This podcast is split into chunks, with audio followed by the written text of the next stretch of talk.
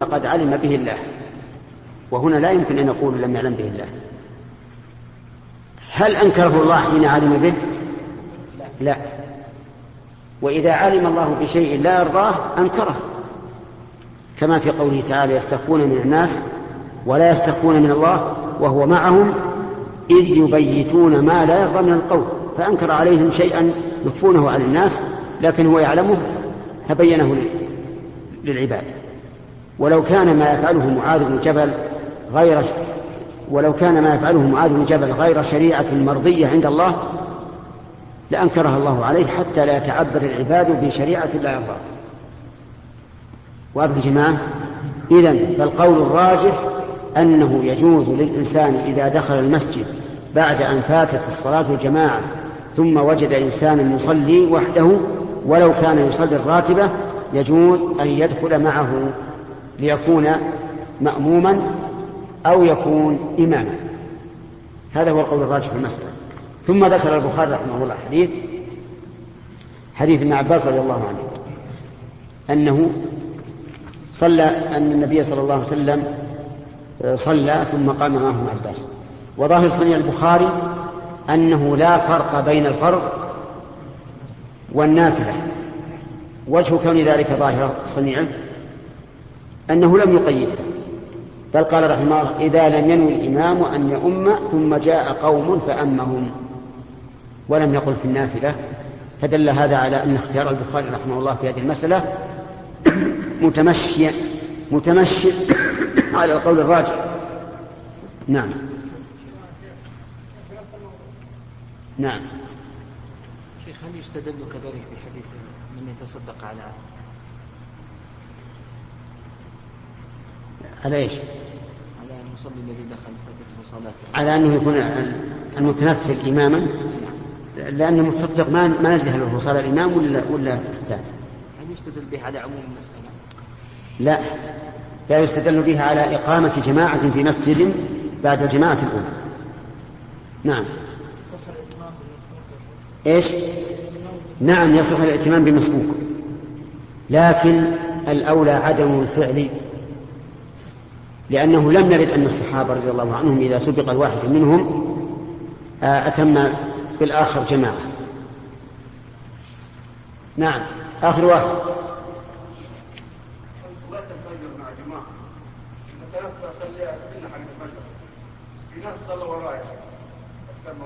لا بأس. اجهر. اجهر لأنهم جعلوك إماما. ثلاثة والوقت انتهى. آه، أهل البحرين. الحمد لله رب العالمين وصلى الله وسلم على عبده ورسوله نبينا محمد وعلى آله وصحبه أجمعين. قال الإمام أبو عبد الله البخاري رحمه الله تعالى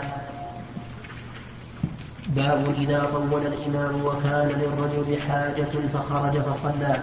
حدثنا مسلم قال حدثنا شعبة عن عن عن عمرو عن جابر بن عبد الله أن معاذ بن جبل كان يصلي مع النبي صلى الله عليه وسلم ثم يرجع فيقوم قومه.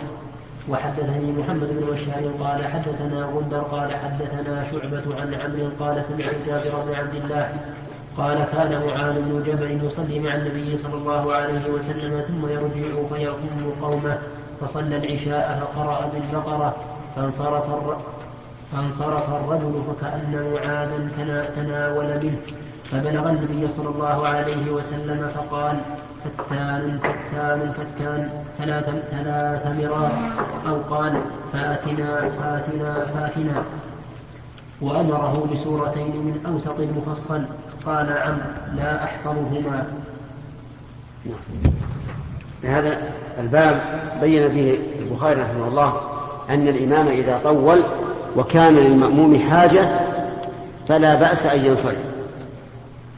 واستدل بحديث معاذ رضي الله عنه أنه كان يصلي مع الرسول صلى الله عليه وعلى آله وسلم ثم يرجع إلى قومه فيصلي.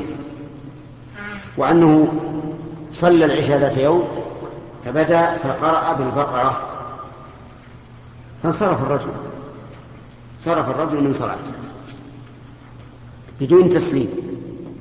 وصلى وحده وذهب إلى أهله. فكأن معاذا نال منه يعني في السب. كيف انصرف؟ قبل أن ينصرف إمامه. فبلغ ذلك النبي صلى الله عليه وعلى وسلم فقال له آه فتان فتان فتان. يعني أنت فتان. والفتان هنا صيغة مبالغة من فتن بمعنى صد صد غيره عن دين الله. في قوله تعالى إن الذين فتنوا المؤمنين والمؤمنات أي صدوهم إيش؟ عن دينهم صدوهم عن دينه ووجه كون الإمام إذا طول فتانا أنه آه، يكره صلاة الجماعة عند الناس ولا يحرصون عليه. فأمره النبي صلى الله عليه وسلم بسورتين من من أوساط المفصل أو من أوسط المفصل. المفصل له طوال وقصار وأوساط. وهو فأوله من قاف إلى عم هذه طوال المفصل. ومن عم إلى الضحى أوساط المفصل ومن الضحى إلى آخر القرآن وساط وسمي مفصلا لكثرة فواصله لقصر سوره. يستفاد من هذا الحديث أن الإنسان إذا أطال الإمام وكان له حاجة فله أن ينصرف. ولكن إذا لم يكن له حاجة فله أن ينصرف أيضا. إذا أطال الإمام إطالة أكثر من السنة. والحديث ليس ليس فيه القيد. أي قيد أن يكون الإنسان حاجة. فالأولى أخذه على الإطلاق. لكن ما هو التطويل والتقصير؟ ما خرج عن السنة فهو تطويل. وما وافق السنة فهو تخفيف. وما كان دون ذلك فهو تفريط. انتبه. وعلى هذا فقراءة قراءة الإمام في فجر يوم الجمعة تنزيل السجدة وهل أتى كاملتين يعتبر تطويلا أو لا؟ يعتبر تخفيفا. ولهذا كان النبي صلى الله عليه وسلم أخف الناس وأتم أخف الناس صلاة وأتم الناس صلاة. كما قال أنس ما صليت وراء إمام قط أخف صلاة ولا أتم صلاة من النبي صلى الله عليه وعلى آله وسلم. وأما قول الكسالى إن إمامنا طول الليلة قلنا لما؟ قال قرأ بنا في صلاة الفجر ألف لام ميم تنزيل السجدة وقرأ في الثاني هل أتى على الإنسان فماذا نقول له؟ وتشك جاء يطول. جاء يقول إمامنا يطول. نقول لم يطول وإذا كنت معتادا أقصر من ذلك فأنت مفرط. أما من قرأ ما وافق السنة فإنه يعتبر مخففا. نعم. إذا سأل سائل هل ينصرف من صلاته بسلام أو بغير سلام؟ نقول ينصرف بغير سلام. وقد جاء في صحيح مسلم أن الرجل سلم وانصرف لكن زيادة السلام انفرد بها شيخ مسلم وهو وهي شاذة. لا ليس صحيحا. وتعليل ذلك أيضا أن السلام إنما يكون في اختتام الصلاة وهذا الرجل لم يختتمها. نعم.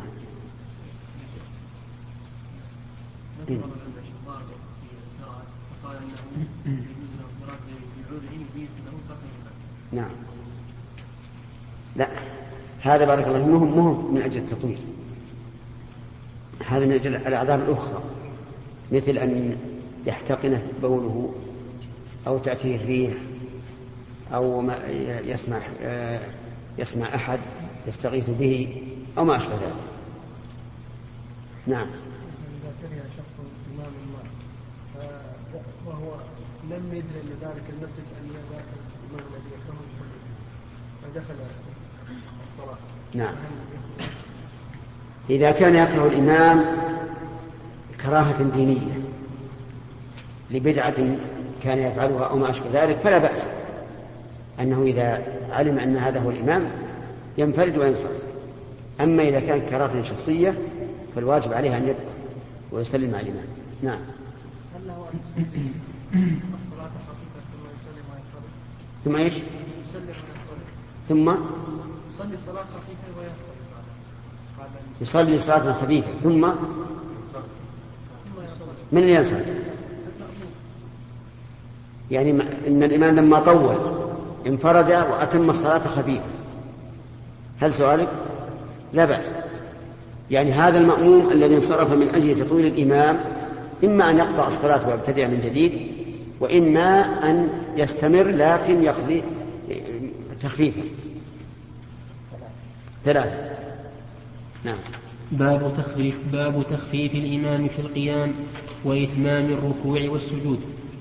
حدثنا أحمد بن حدثنا أحمد بن يونس قال حدثنا زهير قال حدثنا إسماعيل قال سمعت قيسا قال أخبرني أبو مسعود أن رجلا قال أن رجلا قال والله يا رسول الله إني لا أتأخر عن صلاة الغداة من أجل من أجل فلان مما يطيل بنا. فما رأيت رسول الله صلى الله عليه وسلم في موعظة أشد غضبا منه يومئذ. ثم قال إن منكم منفرين فأيكم فأيكم ما صلى بالناس فليتجوز فإن فيهم الضعيف والكبير وذا الحاجة. نعم. في هذا الحديث زيادة على زيادة على ما سبق أنه يجوز للإنسان أن يتخلف عن صلاة الجماعة من أجل إيش؟ تطويل الإمام ولكن كما قلت لكم التطويل الذي يكون خارجا عن السنة. وفي أيضا آه، الغضب عند الموعظة. لأن النبي صلى الله عليه وسلم غضب غضبا شديدا.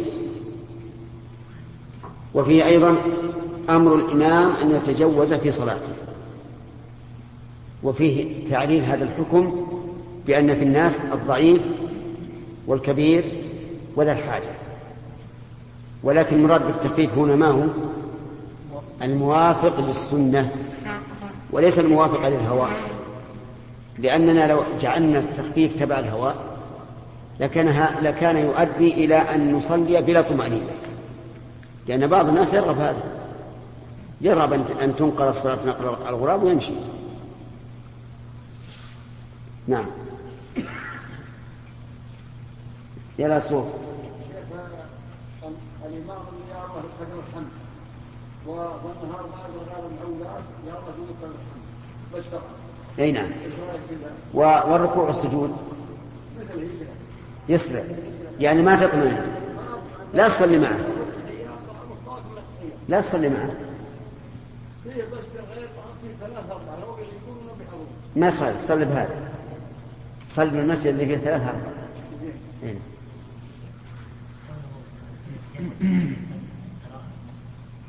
الإسراء يعني؟ لا. الإسراء يكون على وسط. لا وسط وسط. حتى المد. بعض الناس يمد في ال- في القراءة مدا خارجا عن العادة وأيضا يكون صوته ليس لذيذا. فيشق على الناس شق مشقة عظيمة. وبعض الناس يكون صوته لذيذا ولا يمطط التمطيط الزائد فلا بأس. نعم؟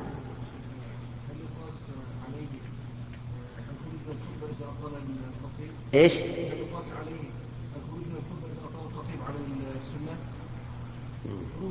نعم نعم فهمت.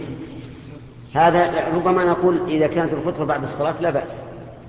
مثل خطبة العيد. لكن خطبة الجمعة يستلزم ترك الجمعة. مشكلة. نعم؟ اي نعم ما يخالف. نقول هنا لو قلنا لا تستمع لها لا يجب الاستماع لو قلنا بذلك ربما يكون له وجه. لكن كونك تخرج وتترك الجمعة من أجل إطالة الخطبة لا. اخرج إذا كان لك شغل ثم إذا سمعته أقام فارجع للمسجد. ثلاثة.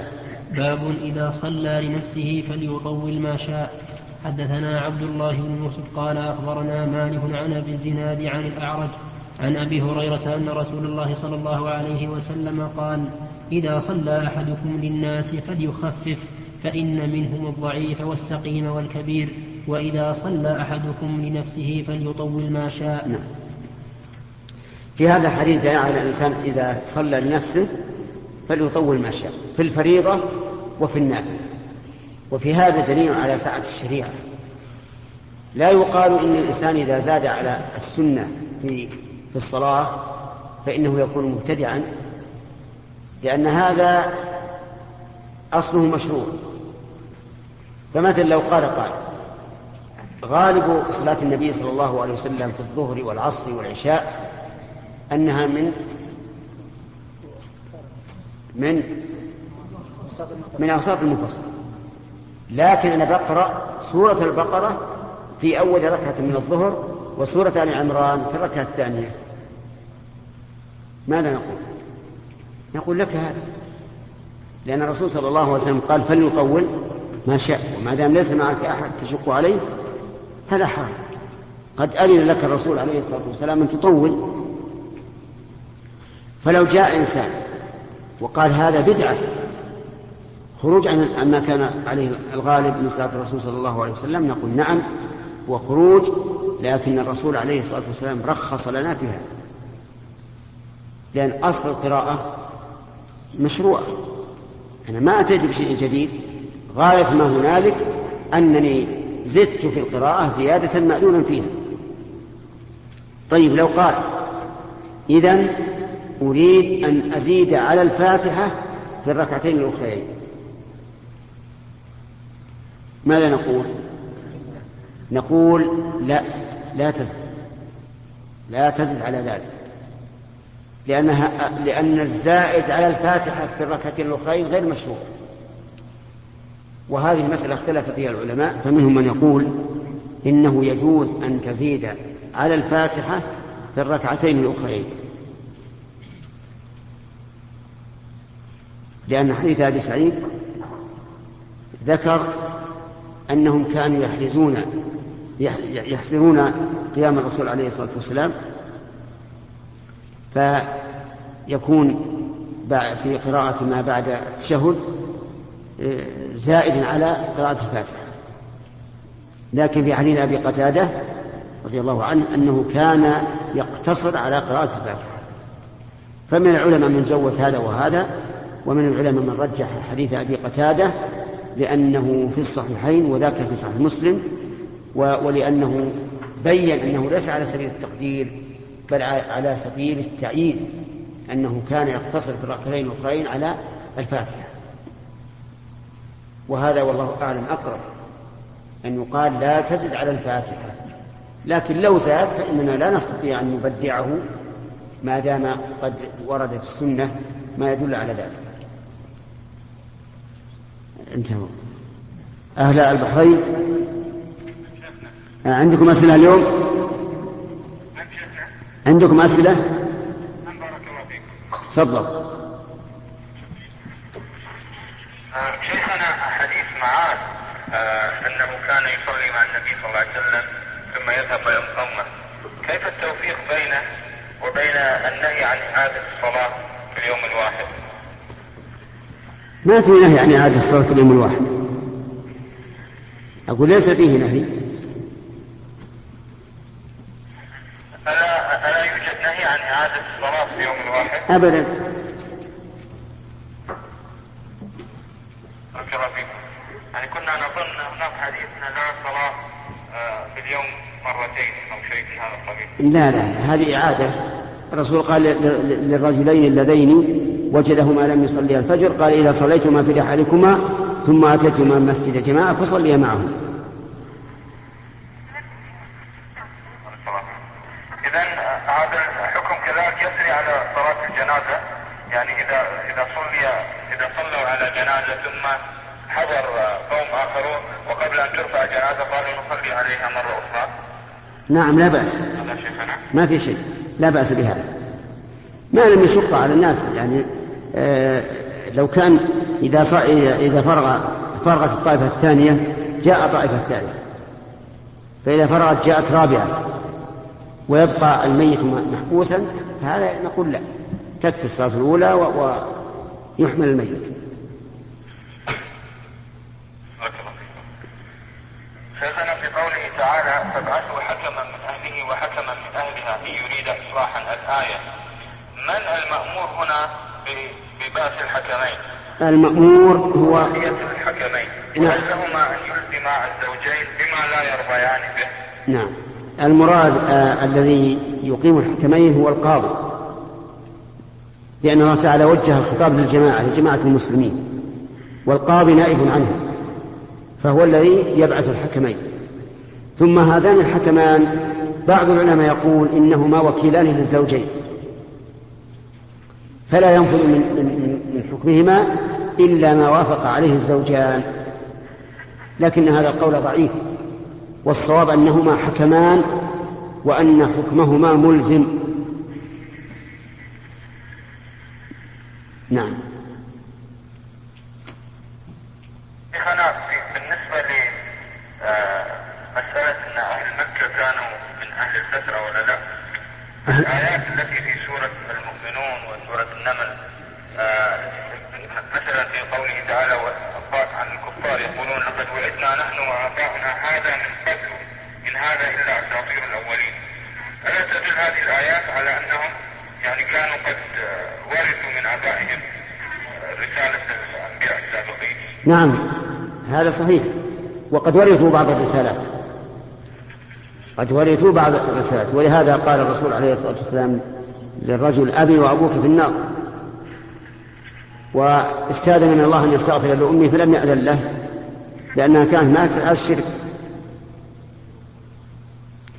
وحجاج يشير بيديه يقول انتهى الوقت. فما رأيكم بهذا الحجاج المسلط بارك الله فيكم وفيه. دقيق جدا شيخنا. دقيق. السلام عليكم ورحمة الله وبركاته. إلى غد إن شاء الله.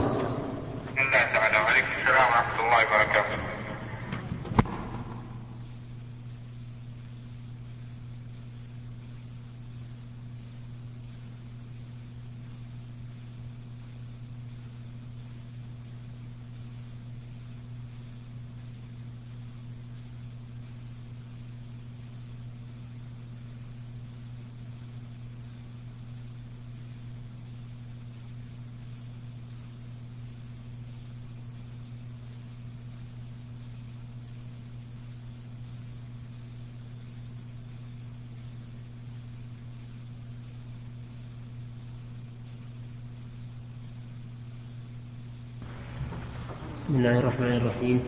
الحمد لله رب العالمين. إيش؟ هذا البخاري. البخاري. بسم الله الرحمن الرحيم. الحمد لله رب العالمين وصلى الله وسلم على عبده ورسوله نبينا محمد وعلى آله وصحبه أجمعين. قال الإمام أبو عبد الله البخاري رحمه الله تعالى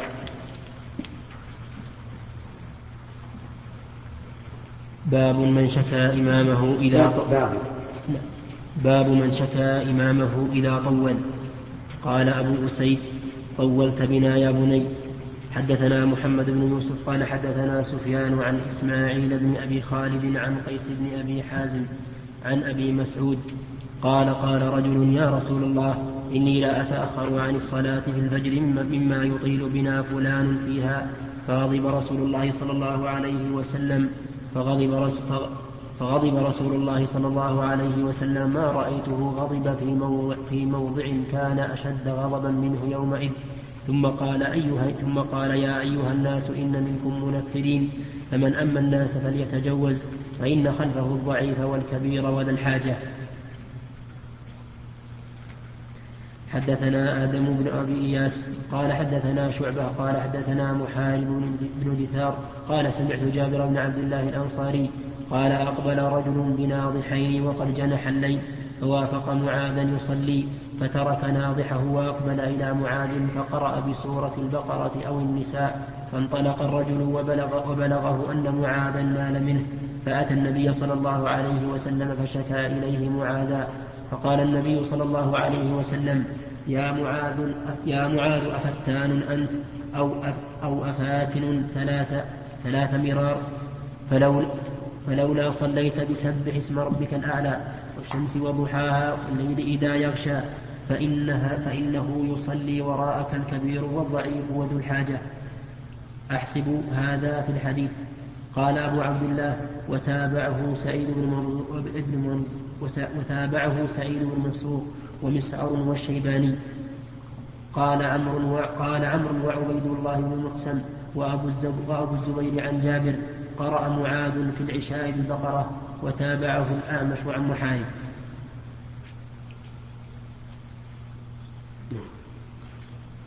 باب الإيجاز في الصلاة وإكمالها ما عندنا ما عندنا باب. نعم. عندكم باب؟ أجل نتكلم على الحين. الترجمة كما سمعتم باب من شكى إمامه إذا طول. يعني هل يجوز أو لا؟ ثم ساق حديث أبي مسعود وحديث جابر مما يدل على أن شكاية الإمام إذا طول جائزة لأن النبي صلى الله عليه وسلم قبل هذه الشكوى ورتب عليها أحكام. وفي حديث أبي مسعود دليل على مسائل منها. غضب النبي صلى الله عليه وسلم عند الموعظة. والغضب عند الموعظة يؤثر أكثر مما إذا أعطاها الإنسان غيره باردة. لأنه إذا قالها على أنها كلام مرسل لا يتحرك بها القلب. لكن إذا غضب صار هذا أشد. ومنها أن أنه لا ينبغي للإنسان أن ينفر الناس عن دين الله بل لا يجوز لأن النبي صلى الله عليه وسلم غضب لما يكون سببا للتنفير. وعلى هذا فكل شيء تخشى أن يكون منفرا للناس فلا تفعل لأن المقصود إصلاح الخلق وليس وليس الانتقاد. وليس المقصود إطفاء غيرة الإنسان أي إطفاء حرارتها بل المقصود أن تصلح الخلق. فاستعمل كل ما يصلحه ولو بلين الجانب أحيانا لأهل المعاصي. لأن المقصود إيش؟ إصلاح ولهذا استأذن رجل على النبي صلى الله عليه وسلم فقال أذنوا له بئس أخو العشيرة أو بئس ابن العشيرة. ولما دخل ألان النبي صلى الله عليه وسلم له الكلام من أجل التأليف ومن فوائده أيضا الأمر بالتجوز أمر أمر الإمام بالتجوز أي بالتخفيف. وتعليل ذلك. ولكن هل التخفيف أن يأتي الإنسان بما يريد الناس أو بما يوافق السنة؟ الثاني تخفيف أن تأتي بما يوافق السنة. ولو أرجعنا الأمر إلى إلى ما يهواه الناس لم يكن لهذا ضابط. لأن من الناس من يريد أن تكون الصلاة على هذا الوجه من الخفة وبعضهم يقول أكثر وبعضهم يقول أرفع. فلا يمكن أن يتبع الحق أهواء الناس. بل ما وافق السنة فهو خفيف أما حديث جابر ففيه جواز ترك الجماعة للإمام إذا نعم إذا طول الإمام. جواز ترك الجماعة إذا طول الإمام. لماذا؟ ما, ما وجه الدلالة؟ أن النبي صلى الله عليه وسلم أقر عمل هذا الرجل. وأنكر على معاذ. فإن قال قائل وإذا خفف الإمام فهل يعذر في ترك الصلاة خلفه؟ نعم بل قد يكون هذا أولى. إذا كان الإمام يخفف تخفيفا لا يتمكن الإنسان معه من فعل المستحب فله أن يقطع الصلاة ولا ولا يصلي معه. أما إذا كان الإمام يخفف تخفيفا لا يتمكن المأموم معه من فعل الواجب فإنه يحرم الدخول معه في الجماعة وتجب مفارقته لأنه بين أمرين إما أن يدع واجب المتابعة أو يدع الواجب في الصلاة وكلاهما حرام. مثاله رجل صلى خلف إمام يسرع إسراعا مفرطا بحيث لا يتمكن من قراءة الفاتحة ولا من الطمأنينة في الركوع ولا من الطمأنينة في السجود فنقول يجب عليك إيش؟ المفارقة لأنك إما أن توافق الإمام فتترك واجبا في الصلاة أو ركنا فيها وإما أن تخالف الإمام لتأتي بالركن أو الواجب وحينئذ تترك واجب المتابعة. إذا لا تدخل من الأول. وفي وفيه تكرار الموعظة تكرار الموعظة الموعظة لقوله أفتان أنت أو أفات ثلاث مرات. مع أن الواحد تكفي لكن إذا كان المقام يقتضي التكرار فلتكرر. نعم. طيب ومن فوائد أيضا أن الإنسان ينبغي له إذا نهى عن شيء أن يذكر البديل لئلا يقع المخاطب في حيرة. وجه ذلك أن الرسول صلى الله عليه وسلم قال فلولا صليت بسبح اسم ربك الأعلى إلى آخره. ومن فوائد هذا الحديث أن الإنسان ينبغي له أن يقرأ في العشاء بأوساط المفصل. لأن الرسول صلى الله عليه وسلم عين سورا من أوساط المفصل. وفيه أيضا دليل على أنه لا ينبغي العدول عن ذلك كما يفعله بعض الناس. تجده يقرأ من أول القرآن إلى آخره في الصلوات. فمثلا يبدأ بأول سورة البقرة. كل ليلة. في الليلة الثانية يقرأ من الموقف الذي وقف عليه أولا. في الليلة الثالثة يقرأ من الموقف الثاني. وهل جرا إلى أن يتمم القرآن. فيقال هذا وإن كان مباحا ولا نعلم فيه منعا لكنه خلاف السنة. لأن الرسول صلى الله عليه وسلم أرشد إلى قراءة إيش؟ سور. من قصار المفصل. نعم؟ من أوساط نعم. إلى قراءة سور من أوساط المفصل. نعم. نعم.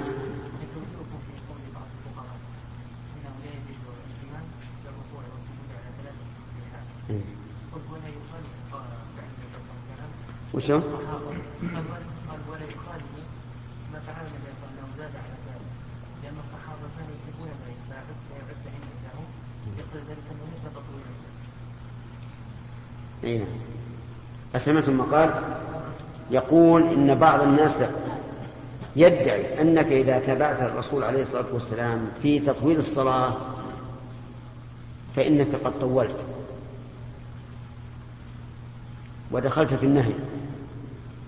معللا ذلك بأن الرسول صلى الله عليه وسلم تقبل منه يقبل منه التطويل. لأن وراءه الصحابة وهم أحرص الناس على الخير. ولأنه هو أفضل الأمة فيحبون أن يصلوا معه أن أن تزيد أن يزيد مكثرهم في الصلاة معه بخلاف غيره. نقول هذا غلط. لأن الله قال لقد كان لأن الله قال لقد كان لكم في رسول الله أسوة حسنة. نعم. كان مذهب الإمام أنه لا يرى مثلا بعض الأركان ركن في الصلاة مثل الإتمام الإمام في الركوع فهل تصح صلاة المأمون المأمون تبعا لصحة صلاة الإمام؟ لا. لا تصح. لأن المأموم يرى أن أن الطمأنينة ركن ولا يمكن أن يقوم بالركن جه مع مع المتابعة. كما لو أن الإمام لا يرى نقض الوضوء بلحم الإبل وأنت كذلك وأنت ترى أنه ينقض الوضوء فأكلت لحم الإبل فقلت أنا أصلي وراء هذا الإمام الذي لا يرى نقض الوضوء بلحم الإبل ولا حرج عليه. قلنا لا. إذا ترك إمامك شيئا واجبا تعتقده وأنت واجب فإنه لا, لا, لا تجوز متابعته. إذا كانت هذه المتابعة تخل بصلاته. نعم قاعدة من صحت صلاته لنفسه صحت صلاته أي نعم. صحيح. ما تتعارض مع هذا لا. وش وجه المعارضة يعني تكون صلاة للمأموم الذي يرى ركنية مثلا الاطمئنان في الركوع تكون صحيحة لأن صلاة الإمام صحيحة. لكن ما اطمأن هل اطمأن؟ المأموم؟ أي نعم. لا ما أطمئن. إذا ما تصح الصلاة. لكن صلاة الإمام كانت يعني صحيحة. لا بأس صلاة الإمام أنا أعتقد أنها صحيحة. لكنه لا يمكن متابعته لأني أرى وجوب الطمأنينة. نعم. التكفير نعم. نعم. نعم. كمثلا كون الإنسان في البلاد لا يعرفون هذا الشيء هل نقول أنه يتركه كثيرا أو ويوضحه لهم بالقول؟ أصل الناس ما هم مرتبطين بك. الناس سوف يجعلون أزرهم إلى المكان الذي يريدون. لكن الصلاة مرتبطة صلاة المأموم بصلاة الإمام. فإذا جاء المأموم ودخل مع الإمام وصار الإمام يطول أكثر مما جاء في السنة مشكل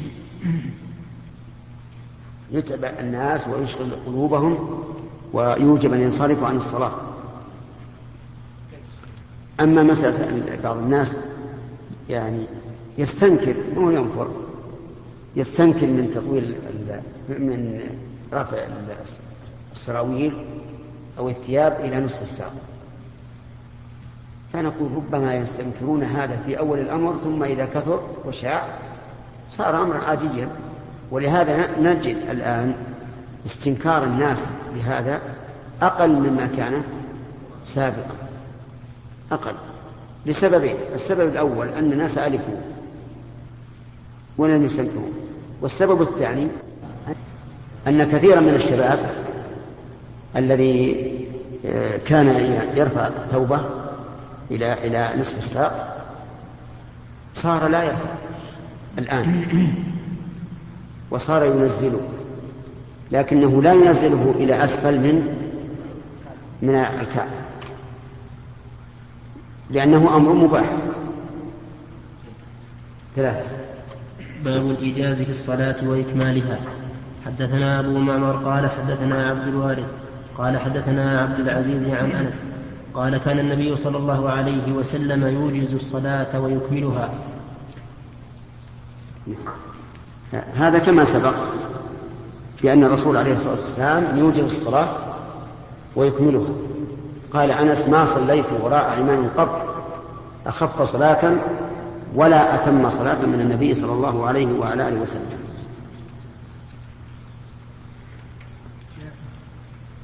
نعم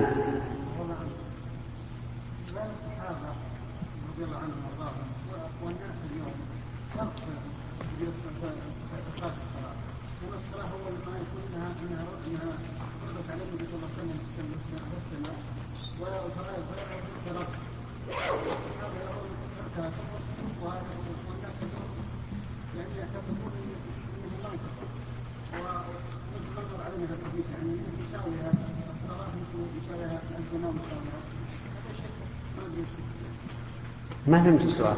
نعم.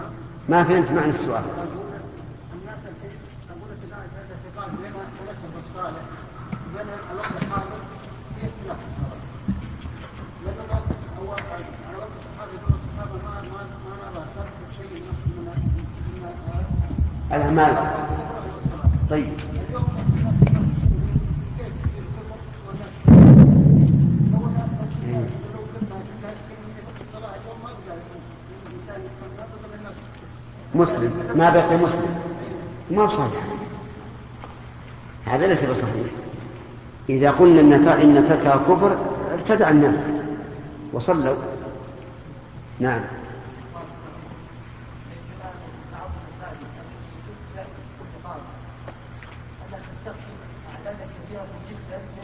نعم يكاد الانسان يدرك ان نصفه لو اخر هذه الصلاه دخله في الجنه هل هذا الامر مستحسن ان يستقبل صلاه الجماعه؟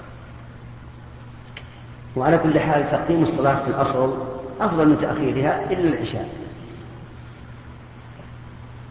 ولكن التقديم الذي يفعله بعض الناس الآن بعض الناس يقدمون بحيث تشك هل صلوا في الوقت أو بعد أو بعد دخول يعني أو قبل الدخول. وهذا لا يجوز. لا يجوز للإنسان أن يصلي أو يدخل في الصلاة وهو متردد. هل دخل وقت أم نعم. أظن ما في أسئلة. بارك الله فيك لو إمام أعتاد أن ذهب يصلي والناس أعتادوا أن يقلوا أن يقصروا الصلاة حتى إيش؟ يقلوا يقصروا تقصير مقل في الصلاة. فهذا الإمام قال إنني أتدرج معهم في القراءة حتى أعودهم على على سنية الصلاة. يعني معناه أنه صار يصلي بهم أولا تخفيفا مخلا. لا ما هو ها. يعني يتدرج معهم الأحسن لا بأس ما في مانع.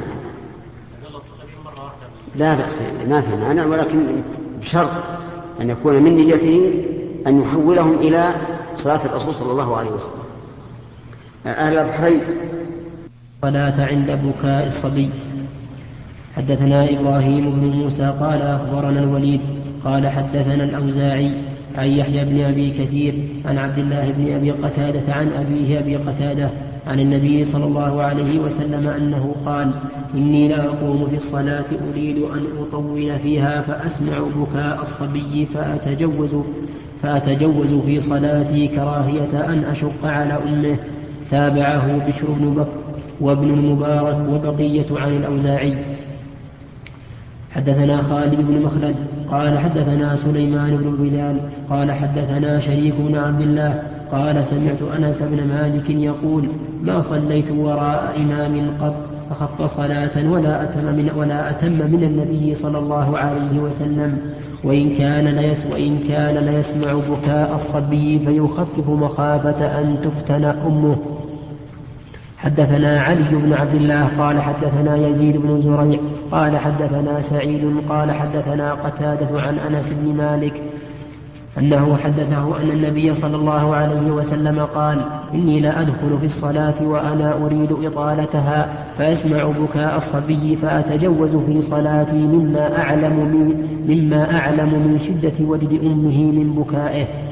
حدثنا محمد بن بشار قال حدثنا ابن أبي عدي عن سعيد عن قتادة عن أنس بن مالك عن النبي صلى الله عليه وسلم أنه قال إني لأدخل في الصلاة فأريد إطالتها فأسمع بكاء الصبي فأتجوز مما أعلم من شدة وجد أمه من بكائه.